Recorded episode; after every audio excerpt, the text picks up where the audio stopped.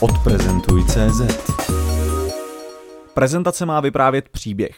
Zní to sice jako laciné americké kliše, ve skutečnosti se jedná o jednu z nejlepších rad, kterou může člověk pokročilému prezentátorovi poskytnout.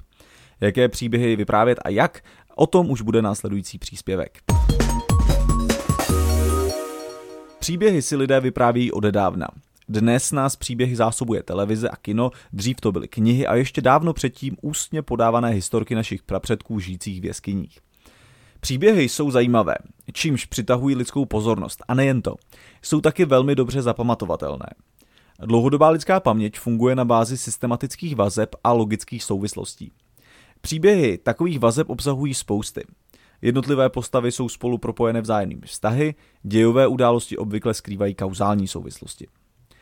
Představte si, že byste měli popsat v odrážkách a jejich pomocí motivaci, logiku a průběh lidské pomsty. Asi by to nebyla moc zajímavá prezentace. Když ovšem odvyprávíte příběh hraběte de Monte Cristo, pravděpodobně dosáhnete lepšího efektu. Vaši posluchači problém nejen dobře pochopí, ale také si ho perfektně zapamatují. Jaké příběhy vyprávět? Zásadně vyprávíte pouze příběhy, které vaši prezentaci podpoří. Nesnažte se být za každou cenu zajímavý nebo vtipní. Příběh má přitáhnout pozornost k tématu prezentace, ne k sobě samému. Ideální příběhy jsou takové, které jste sami prožili. Předaná osobní zkušenost má punc něčeho výjimečného. Spoustu zajímavých příběhů ale napsala také historie. Osud vynálezců, objevitelů, dobrodruhů, umělců, velkých vůdců či sportovců sobě skrývají napínavé dějové zvraty i zásadní poučení. Pokuste se najít paralelu mezi takovým příběhem a svým tématem. Specifickým příkladem příběhu jsou citáty. Pravděpodobně jste již někdy citát na závěr své prezentace použili. Zkuste na některém citátu postavit celý její příběh. Citáty na určité téma nejraději hledám na webu BrainyQuote, pokud potřebuji vyhledávat citáty podle osobností, pak na Wikiquote.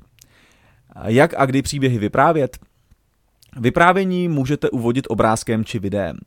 Na slajdy ale rozhodně nepište žádné podrobnosti svého příběhu. Mějte za sebou pouze obrázek či klíčové slovo a vyprávějte. Pozornost musí být upřena na vás, ne na vaše slajdy. Nezapomeňte posluchačům říct, proč jim daný příběh vyprávíte.